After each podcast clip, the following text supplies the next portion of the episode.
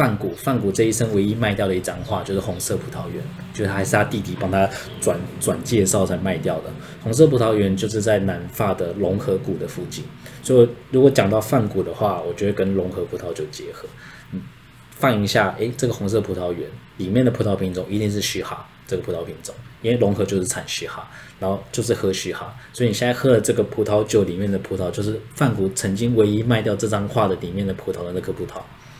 这种连接啊，因为这个在葡萄酒界还蛮比较少用艺术跟葡萄酒做结合的一个脉络，所以我大多数会以这个方式去讲葡萄酒的专业。哇，会听葡萄酒的人应该会很喜欢这类的话题，就是可以提高他们的身价。身价啊，就是说，哎，会觉得有意思啊，会觉得他们有内涵。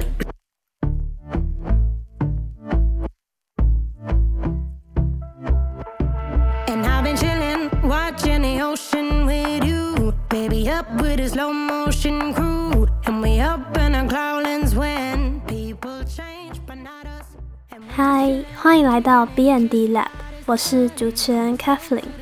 大家的期中还顺利吗？这集将继续由应勤老师和我们分享艺术家创作书的方法，也会实际和我们分享有趣的艺术家书籍，甚至他还透露了，其实平时根本不是靠艺术这个领域吃饭的。那究竟这位多才多艺的创作者还有什么厉害的才能？就让我们开始今天的节目吧。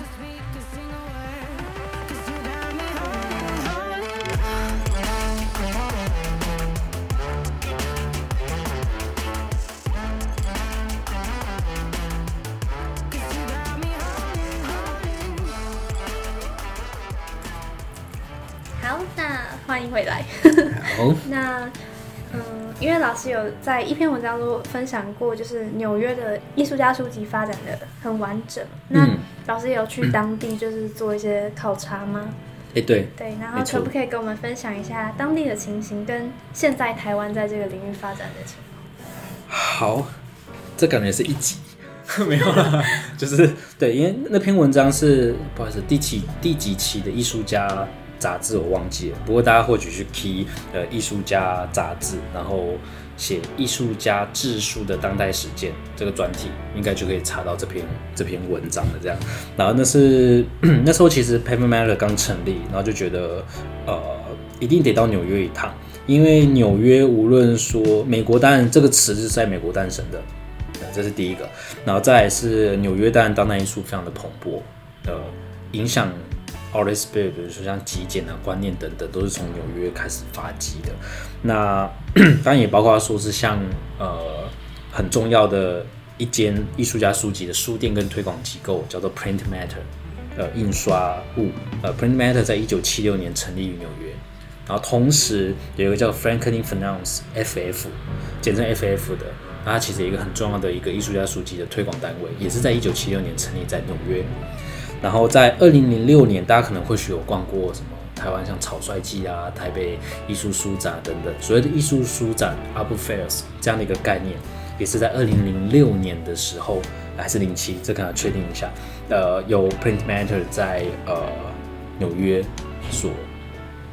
举办这个盛会，而在这十四年间，导致世界各地的相关的 Art Fairs 也。都出来，所以它就是某种原生地、诞生地。要推广这个美彩，就不得不到纽约一趟去看到底是怎么样一回事。这样，那呃，在纽约蛮能看到国外对这个美彩的某种重视跟跟它的蓬勃。基本上你在纽约非常多。你说你是哦，我是一一位艺术家，我只是设计师也好，我只是各种不同的创作者。他就说哦，我的作品有摄影，呃，有绘画，然后也有 artist space。他们完全能理解 all this books，哦，它是你其中一个创作的策略跟美材，我知道这个东西。嗯，在国外确实是这样一个状况，尤其尤其是在纽约，因为在纽约其实有非常多，不仅仅是刚才提到的 Print Matter 或者 FF 这样的机构在推，所谓的私人机构在推，也包括说像呃纽约现代艺术博物馆 MoMA。或者是说像呃 Morgan Library 很重要的一个私人的一个图书馆，或者是纽约公共图书馆等，都有收藏大量的 artist books，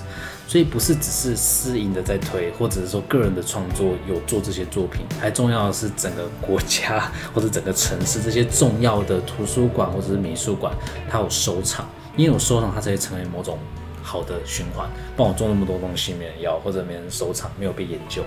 所以它其实是一个机体制非常完整的，还包括说是呃在呃也是七零年左右呃像纽约书籍艺术中心。呃，它是比较是偏向是教字书的、技术的、造纸的、编排的等等等，就有这种提供技术性的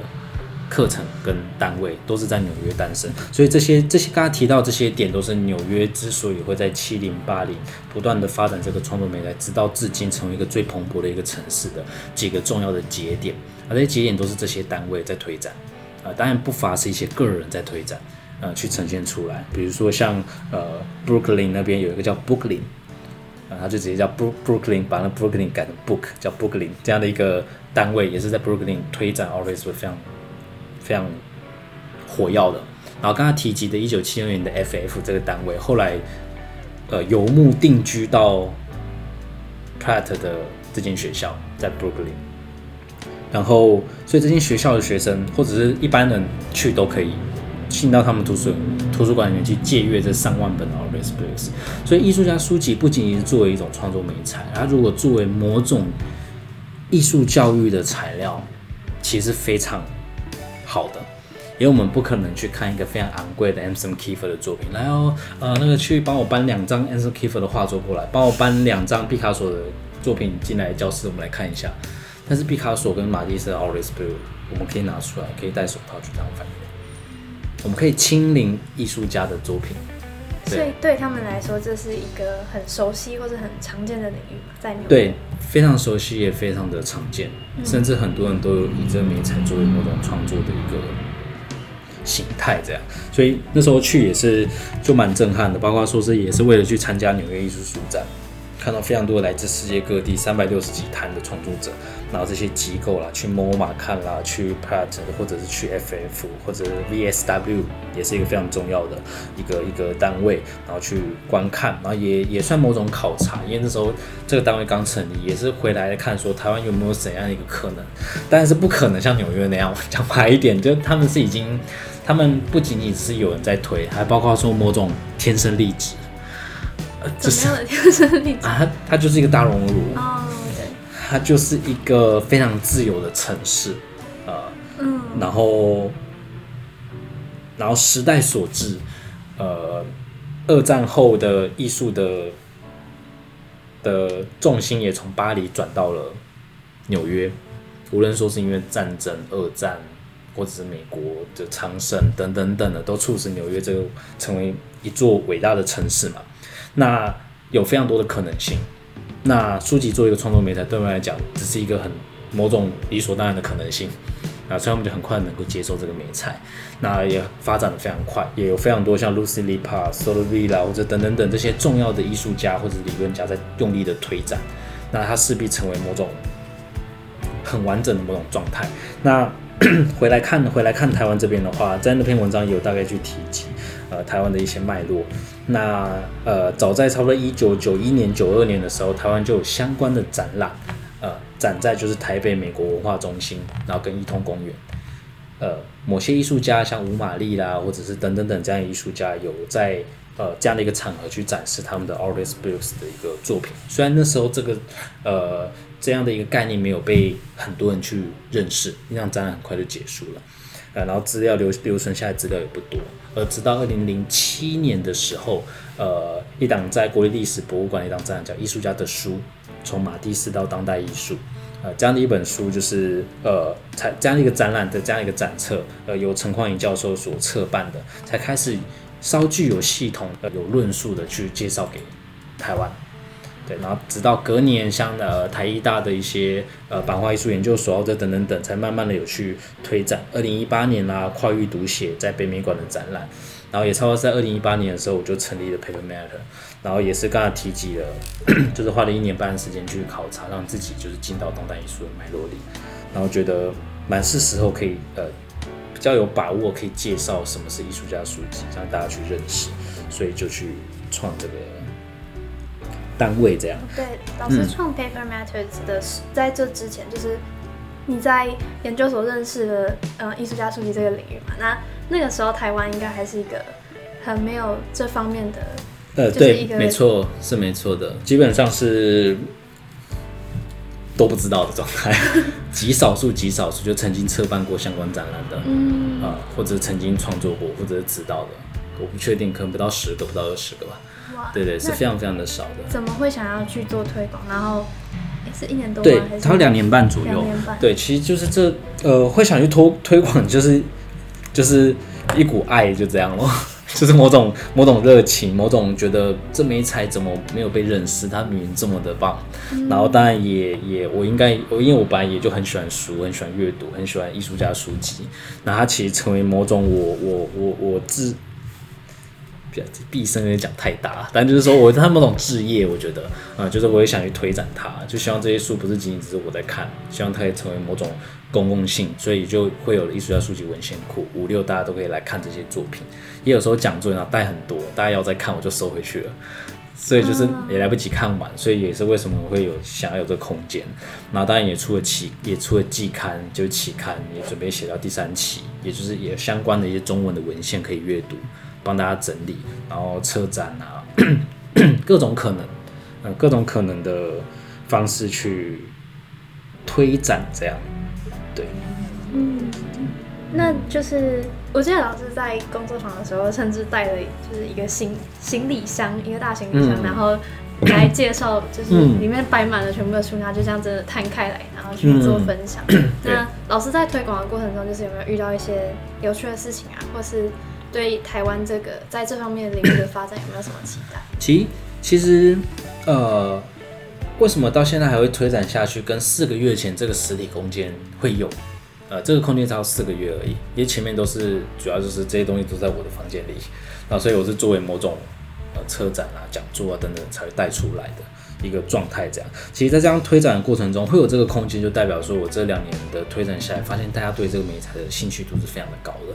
而且是各行各业，然后最多当然是艺术、设计、工艺。然后当然也包括摄影，呃这几个面摄影嘛，摄影书、工艺、craft 的这种装帧、纸质的设计，当然不用说，要不然就是呃艺术，当然就更不用说，要不然就是一个创作迷彩，蛮多是这四个面向。然后从很小很小的小朋友到很很年长、很年长、很年长的大人，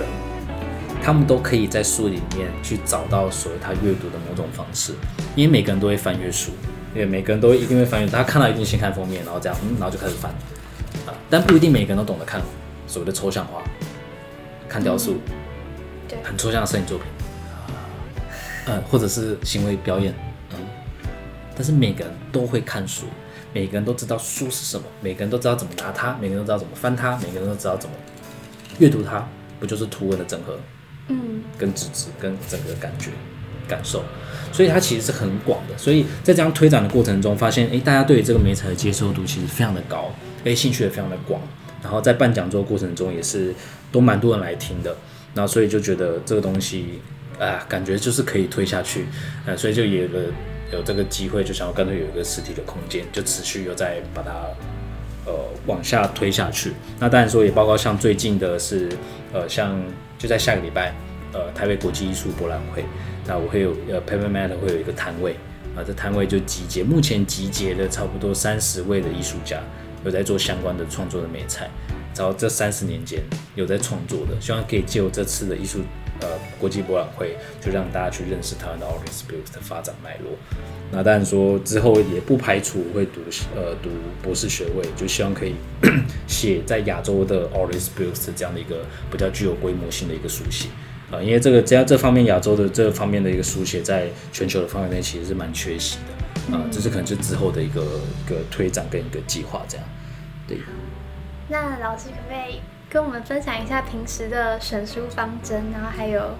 就是让大家介绍，嗯真的看一下嗯艺术家书籍到底是什好么？，没问题。呃，平时的选书方针，因为其实在认识 Artist Bill 之前，我自己就很爱买设计书嘛，就是各种哇，真的是各种设计书这样。然后只是就把它转换成 Artist Books 这样。然后大约是在五年前到硕二、硕硕二的时候，呃，才开始收藏。呃，才开始收藏。那这个大多数的收藏怎么来的呢？蛮多都是可能像呃到国外那一年半之间到很多欧美一些城市，然后去实际有相关的 Outlet Space 的书店、机构、美术馆的书店都有卖 Outlet Space，慢慢去认识实体，看到之后呢，你回来之后，很多大多数是通过网 网站，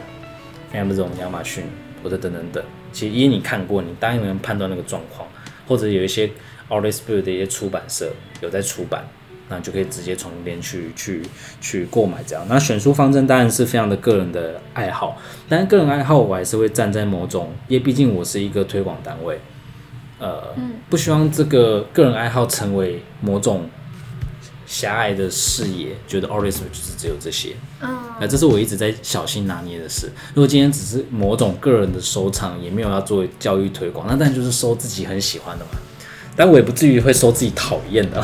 不至于到那样，但就是说，哎，我会蛮欣赏我，但我会判断它作为某种、某种、某种，就是呃教材的可能，比如说像刚才提到这个毛语录 这样的一件作品，然后或者说像呃呃英国的一个双人组的一个艺术家 Bloomberg 他们，他这本书叫 Holy Bible 是圣经，然后这本圣经，其实我们怎么看它就像一本圣经，对。对，都在申请。然后跟英国的一个呃档案的一个机构叫 ANC 去合作，调阅了非常多的一些冲突战争档案的一些档案的文件，然后直接贴在这些真正的圣经的一个文本上面，盖住它，然后并且用红色的线去描绘、描重新再诠释圣经里面的文字。所以这些那些照片是。跟那个一个英国的一个档案库的一个单位去调阅非常多关于战争啦，就是一些冲突啦，人类一些照片。跟圣经的内容并不是直接相关，它只是对。然后他又把用红线去画这些东西，所以红线此时此时成为创作者的姿态去跟这个作品去对话。然后为什么是圣经呢？因为圣经本身就作为某种宗教仪式跟救赎。然后这些图片是战争。是一些苦难，是一些冲突的照片，所以为什么他运用了圣经的这样一个符号去呈现出来？完全就是可读的圣经，但它覆盖，然后透过红红线去做一个互相的阅读，这样去呈现出来。所以这样的作品你可以注意到，它其实里面的内在的。内容跟它外面的装帧形式是互为辩证，是分不开的。今天如果圣经转换成别人的书，就是就失效了，就它就不成为它的概念了。如果它里面的照片全部都完全单独抽出来，表框放在墙上，那又是另外一个脉络，可以说就是另外一件作品。它就是要在书里，它就是要长得像圣经，它就是要是这样的东西，它才是一个独立的作品，才去这样呈现出来，就是 这样的一个一件作品这样。当然也有说，像呃呃，Marcel b u d 是一个比利时的一个艺术家，他这件作品非常的小，啊，非常的小，小到非常的小，啊，这件作品叫 Outlus，是地图集。通常在西方的脉络里面，Outlus 这个地图地图集，照理讲都是那种很大本的、精装的、很细致的，然后翻开的时候都是一定要怎样呢？一定要是那种很精细的，象征某种就是权高高在上的权威，我征服世界那样的一个状态，很很非常多那种地呃地缘政治的这样一个状态这样。但我们看到这本书，超普通的塑胶壳，超普通的纸，这比我们现在 W 还弱吧？所以他我们在还没翻开之前，他就开了这个名字一个玩笑。通常西方的奥特勒斯都是那种很大本的精装的，象征权力权威的，哎，但却是这么小。它里面的内容呢，一翻开南北半球，然后有各个不同的国家，日本啦、美国啦等等。但我们可以注意到什么？全部都黑的，里面没有所谓的边界，都没有任任何的，只有国家的轮廓。嗯。之外呢，每个国家的大小都是同同比例。美国竟然跟日本也一样大，它把它放成同比例。之外呢，它里面的所有国家的排的顺序是从 A to Z，就是这里面处处都是某种和平的状态，无论说是大家都一样大，大家都是黑的，然后大家都从 A 排到 Z，再也没有所谓地图的所谓分配、所谓政治、所谓等等等的原因在这样的一个脉络里面。去呈现出来，它完全就是相反的 Outlast，。嗯，去呈现出来。没错，它就是它的生成，它就利用了一本书在 judge 这件事情，在 judge 这样的一个政治、这样的一个权利、这样的一个 Outlast 这样的一个脉络，透过这一本小的 Outlast 去讲这些事情。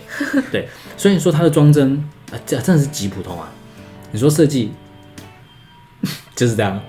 所以重点是在于它赋予了什么样的概念在里面。这个我相信，这个我觉得装帧是没话说，我觉得这个蛮厉害的。你还每一本都还要这样去贴，然后去印刷、服贴、高清印刷，其实它可以，它可以说是我觉得在装帧上面蛮蛮到位的。嗯，啊、这个的到位是另外一种到位啊、他们同时都是在一个在玩圣经，一个在玩奥特勒斯，一个在玩地图集，一个在演，他他们都在玩一个经典，玩一个命名，嗯，玩一个大家对于某一个书名的认知，Holy Bible 跟奥特勒斯，但却是不同的手法。跟听众解释一下，现在嗯。Atlas 的这本书就是它是比我们的半根手指头还要小，对，就一节吧，对，两以节，呃，非常非常的小，嗯，非常的小。是，一个非常迷你的，对，非常对。迷你的一本一本，就是就三个骰子的大小 啊，非常小，跟我们如果有机会到国外看一些呃，去一些图书馆看那些古本书，那种 Atlas 那种大的环宇地图集的概念是截然不同的。对是截然不同的。所以，我们通过这两个，一个 Holy Bible 跟 Atlas，就可以看到艺术家的策略是完全不同的。他到他也可以，如果一位艺术家他也要玩 Atlas 精装的很大本的那种复古的，当然成为他的概念作品也不无不可。只是 Marcel b u d a 选择这样的一个策略去反对这个东西。嗯，对，所以还蛮端看他到底选择为何。像这个也是做差不多六七十本，呃，这看起来很好做，但他只有做很少的量，七十五本吧，我记得。但这个看起来很难做，但他却印了上千本。他为了想要就是大量的呃让更多人能够去理解，还包括说后面有金主支撑，这重要的出版社有钱帮你出，那这是自己出的，所以就是还蛮看当时的各种资源的调度。这就刚刚回到最最最前面的所谓的我到底成本的一个状态这样。嗯，然后选书方针，选书方针主要是，呃，我会尽量呈现各个不同的面向，无论说是摄影、纯文字、图像，甚至 picture book 图画书，甚至还有部分有一些漫画书，它其实都是用某种格状跟叙事系统，透过书籍做一个独立作品。我尽量让大家能够感觉到 Auris Book 是多元的，是跨域的，是有各种可能性的，是不是只有艺术家才能做的东西？而是你是书籍做一个独立艺术作品的创作者都能够进来的一个美彩跟一个具有民主性的普遍性的一个格式。那基于这样的一个原则，我尽可能就会是有某种启发性的书，像刚刚那些书，我就会去收集过来，然后去做教学用或者是展览用，让大家去理解。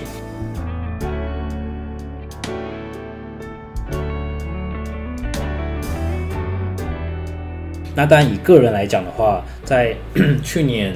去年十月到十二月的时候，在宝藏岩国际艺术村有三个月的 Papa Store 的短期的空间，也是因为那个空间的经验，让我觉得我要有一个空间。那是第一次刚好有这样的空间机会，那我就策划了一个收藏展，然后展了我的差不多一百本的 Auris Books 精选，这样 分成三个主题：Memory 记忆、Mapping 地图绘制 Map，然后还有一个是 Mental 心智，比较在语言方面的。然后每一个 主题各三十多本去呈现出来，那你可能算是某种哦，原来我是比较偏好这些。但与其说是我偏好这些，不如说是艺术家在选用书作为创作媒材的时候，都会想到这些，因为书就是有一种很强的记忆，很强的某种地图的支撑，某种索引，某种收集，某种路线，某种翻阅的动线，还有 mental 语言、知识的知识的，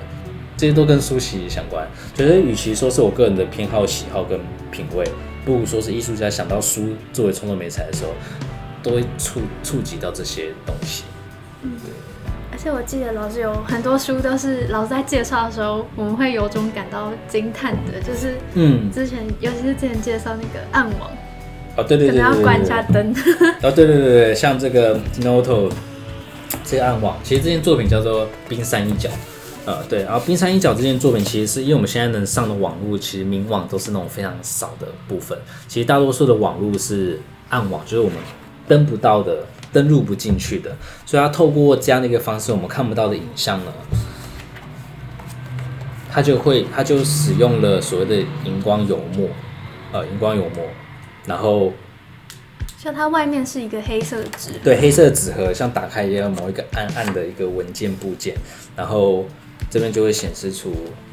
这些图像都是呃暗网里面所收集来的，可能是毒品啊、贩卖人口啦、枪支啦，因为里面暗网也有警察，所以这些图像也不能明目张胆的，就是这些东西，所以它里面里面也是有某种某种不同的，对，就是纸盒旁边还有一个算是镭射笔嘛，对就是，镭射笔对对对，感光镭射笔，然后翻开之后就可以看到一些黑白的图片，然后同时你就错。拿那个镭射笔去照，嗯，隔壁的页找它，对，对，去找然后就会。发现，在白色的地方也会呈现出呈现出影像，对，它就完全是用荧光油墨去把它输入出来，所以它这个印刷的技术去选择就是它的概念。嗯。啊、它要你寻找这个姿态，就是你在上网的 search 的一个状态，所以它的所有的动作跟概念，你能想象出来，又是回到了内容跟外在数据形式互为辩证，它们是一体的，不是只是美感，不是只是为了传达，不是只是为了漂亮，说漂亮吗？拜拜也不丑啊，但就是说重点都在于概念，所以它就成为一个独立的作品，就大概是这么样去去理解所谓的呃 artist books 这样。嗯因为刚刚其实也有提到，就是嗯电子书它渐渐取代了一般书籍，这尤其是那种印刷然后以嗯内容为主的书籍，大家可以就是看 iPad 啊，然后就直接可以收集到很多知识，然后渐渐就是就是听说像是成品。成品南西店关门了嘛？哎、不是南西，成品那个敦南敦南店关门了嘛？嗯然后那但是感觉在艺术家书籍，它可以可以继续存活，是因为它不是以内容为主，就是它不是在上网就可以取代的东西。嗯，一则是这样，那当然就是啊，敦南关了真的是，哎，我我有我有跑到信义，信义也是变二十四小时嘛啊，对对对这感觉完全不一样。你有去过吗？还没，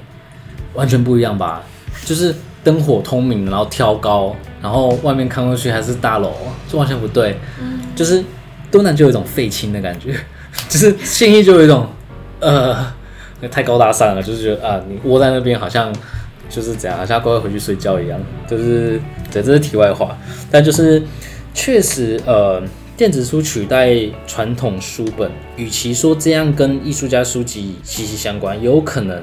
是不同的面向。比如说像近期有非常多的像 Getty Museum 啊，一些美国一些重要的美术馆，呃，或者是 V&A Museum，他们在办一些国际研讨会，在探讨 artist books 的时候，他们也有在提到某一个关键的提问，叫 What is an artist books？什么是艺术家书籍？但早就在以前这么多理论书，早就已经像我刚才已经讲到什么事了。大家在这他这里探讨的什么事，不是在定义它，而是在探讨，比如说像电子书，像在数位的一个状态底下，就是艺术家书籍，它还有什么样的一个不同的一个面向，可以去让大家去理解、去体会。所以我觉得有意思的是，我相信在艺术艺术界或者在这样艺术的创作美彩里面，书籍永远不会消失，因为它不过是艺术家选择的某一个材料，或者是某一个格式啊。就像我非常多的东西，绘画也够古老了吧，五百多年加上绘画，它怎么一直没有被影摄影取代嘞？就是它不过只是以某种策略，呃，它一直会成为艺术家的策略，所以书籍一直会存在在艺术圈作为艺术家的创作美材。但如果是作为资讯传达的目的，那就不尽然，那就可能确实会被电子书或者是某种某种某种呃，就是阅读方式所所取代。呃，当然说现在有非常多的呃一些纸本啊等等等，可能是也包括说是有非常多的证据也显示我们在翻阅书的时候比较有记忆度。可以知道它在第几页，或者等等等，或者等等等等。这或许一方面是基于比如说认知、认知心理学，或者是比较认知科学类的，或者是比较是呃行为的这种状态。但我觉得像现在刚出生的小朋友，他们已经内建数位脑了，对他们来讲，收取资讯的方式数位比纸本快。但是因为我们现在还习惯纸本，那你说四十年后那些一诞生就已经在滑 iPad 了，他们已经很习惯在网络上索取摄取所有东西，所以势必纸本书一定一定会慢慢的变少，但绝对不会消失，因为有图书馆，永远都会有这些书在在图书馆，永远都在。啊，对对对，永远都在吧，对不对？不会消失，只是说会不会再有更多新的就不确定。但你势必导致了纸本书的精致艺术稀少化，所以你可以发现越来越多的书籍设计设计越来越好。嗯，因为不那么精致，大家觉得嗯好像。还好啊，但是就是让人家哇，就很特别那个看到就想对，在物质的上面或者是印刷上面那种物质那种 physical 那种物物理性，那你觉得我要拥有它，它已经变成某种癖好，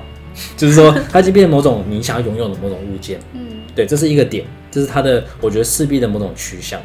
啊，某种趋向，它会少没错，它一定会越来越少，这是绝绝对对的，它不太可能在某一个时刻突然又回来然后超多，即使是那也只是一个瞬间而已。我相信它是慢慢变少，但那个变少只会变得变更有意思，就像刚才提及的，变得设计的更漂亮，或者等等，或者转向艺术，或者比较珍贵的定制的，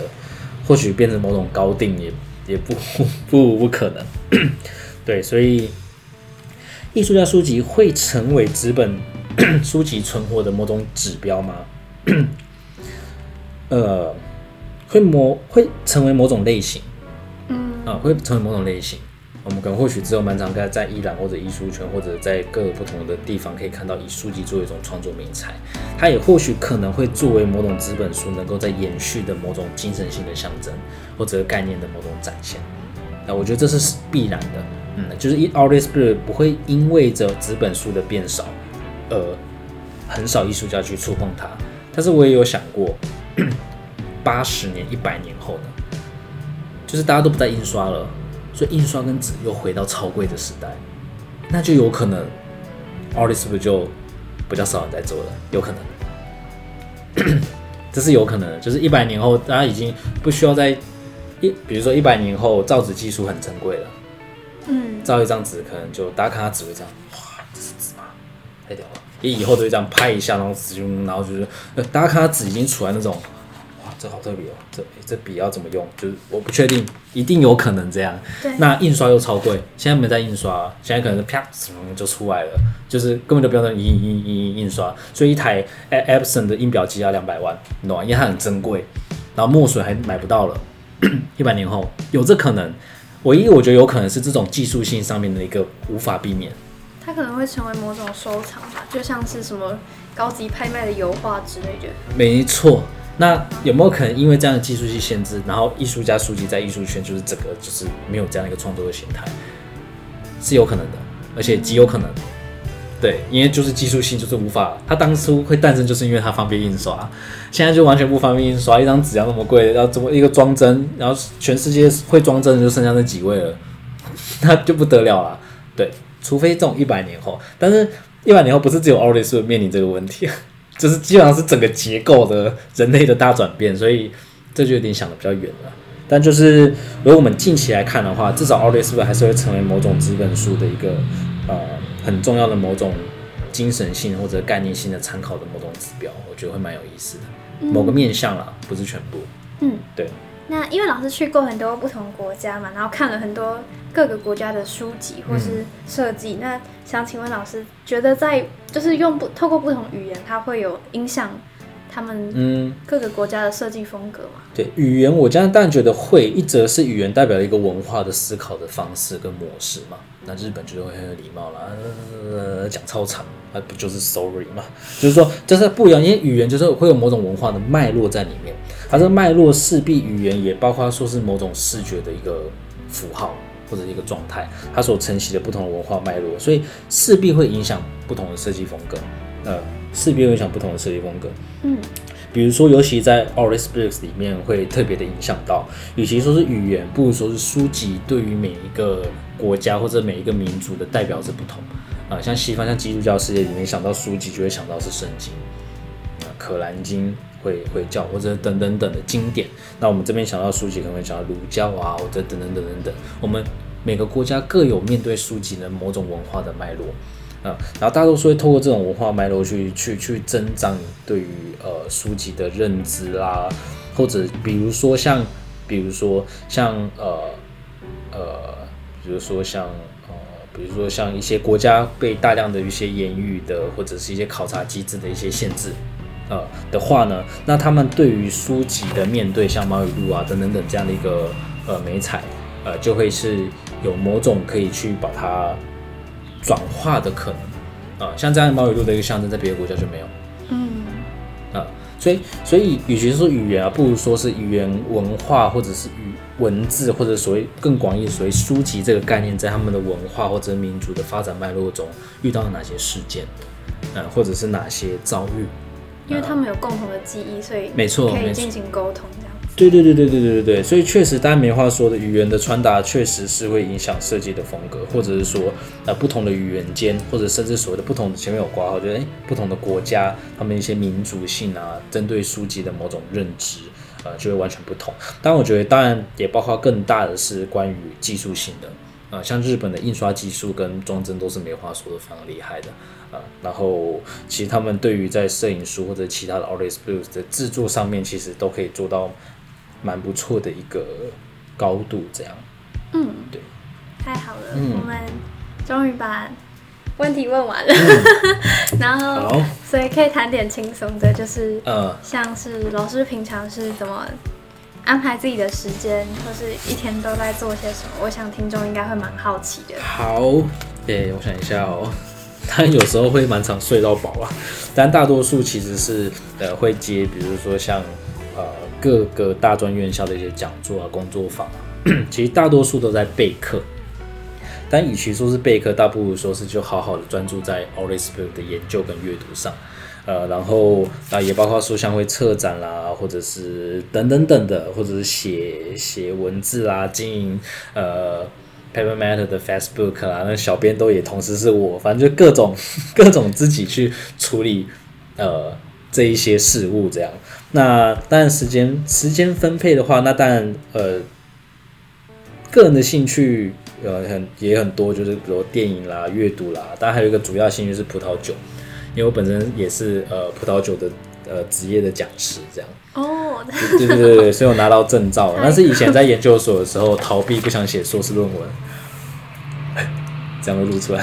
就是所以就是学了葡萄酒，本来只是兴趣，后来学到就是台湾的有相关的最高证照都拿到，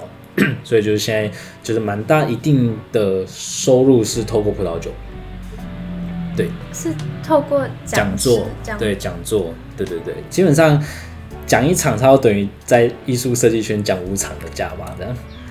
对对对对对那个下面的那个听众应该是很不一样的感觉。嗯，很不一样。然后，然后因为因为我也是跟艺术做结合，比如说我讲到意大利葡萄酒，我就会讲到中部的佛罗伦斯，佛罗伦斯的文艺复兴，文艺复兴米开朗基罗调文献，我可以查到他喜欢哪些酒。哎，这些酒至今都还有哪些酒庄，我就会调出来喝这些酒。所以我就说你喝的这些酒，就是当初米开朗基罗所喝的这些。然后我就会讲意大利文艺复兴的历史跟意大利葡萄酒的品饮的脉络。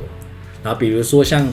范谷，范谷这一生唯一卖掉的一张画就是红色葡萄园，就是还是他弟弟帮他转转介绍才卖掉的。红色葡萄园就是在南法的龙河谷的附近，所以如果讲到范谷的话，我就会跟龙河葡萄酒结合。放一下，诶，这个红色葡萄园里面的葡萄品种一定是虚哈这个葡萄品种，因为龙河就是产虚哈，然后就是喝虚哈，所以你现在喝的这个葡萄酒里面的葡萄，就是范谷曾经唯一卖掉这张画的里面的葡萄的那颗葡萄，这种连接啊、因为这个在葡萄酒界还蛮比较少用艺术跟葡萄酒做结合的一个脉络，所以我大多数会以这个方式去讲葡萄酒的专业。哇，会听葡萄酒的人应该会很喜欢这类的话题，就是可以提高他们的身价，身价啊，就是说，哎、会觉得有意思啦，哦对对对对会觉得他们有内涵，然后对所以根本不该赚设计人的钱，因为设计人付不起的，付 不起，不不不，现在设计也是很多很厉这边觉得应该要用葡萄酒。对，对对对，但也是有意有有，我觉得也是有趣，也是某种跨域啊。嗯。然后我有尝试过蛮多把 artist 带进去，他们会有兴趣。其实蛮有兴趣的，哦呃，蛮有兴趣，但不方便现场拿书又拿酒，就是会泼到或者是干嘛，所以没有带实体。但就是我大概带一下，顶一下，其实也是我觉得都蛮有趣的这样。所以大多数我的时间都都都全部交给教学了，哦，无论说是葡萄酒也是教学。会对葡萄酒有兴趣的大概都是怎么样的人？有闲的人没有啦，就是说，哎、第一就是很喜欢品饮的，像很多咖啡的，很喜欢咖啡的，他们可能会转向到葡萄酒，因为葡萄酒气味也非常丰富。对于气味或者是口，还有很多吃货啊，也有很多吃货。对于饮食这块吧，嗯，当然也蛮多艺术跟设计的，呃，我有遇到，嗯对对对对，那当然更多的是。像是大老板这种啊，当然也是有啊，当然也是有，就各种哎，有贵妇们啦，或者等等等等，当然都有。当然就是也有，现在有越来越多很年轻的一个趋势，这样。对对对，大多数是如此。那因为老师这两年来都是是一个人自己做的，就是像是做的 paper magic。对对对对对，是大多数是一个人的状态。然后当然说很大的某个支持是呃我父亲。因为我父亲虽然是在电子业，但是他其实呃在后期又修读了两个硕士学位，是美学跟艺术在职，所以他对这方面是极感兴趣，所以也算是某种我们一起研究。呃，我们常在假日的时候就一起打开原文，然后研究研究 all these books。哎，他本身会读法文跟英文，也会读日文，什么？所以他会帮我，他会帮我 study 相关的文献，那我们就会做一个讨论，这样，对对对。那当然，很大某种一定的程度上，呃，某些比较珍贵的收藏，当然属于是我爸的收藏的，呃，当然也蛮愿意成为某种我的教学的某种教材。对对对，其实讲稍微更直白一点，就是这些教学这些教育，刚好我吃饭刚好而已，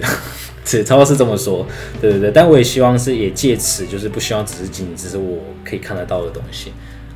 呃，而是成为大家也能够去看到、去认识的某种机会。对，大概是这样。有题外吗？呃，有玩题外话的，有 有有好。就葡萄酒太酷了。那今天应该差不多就讲。好。好，谢谢。辛苦了。好，谢谢谢谢。拜拜。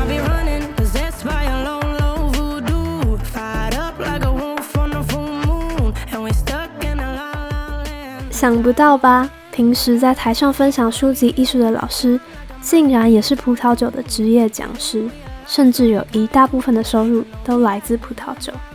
这么说来，在第二十一集和第二十二集的来宾们也各自是健身教练和职业咖啡师，让我不禁开始思考培养第二专长的可能性了。那听完老师的分享，你是否也很想看看艺术家书籍的实体呢？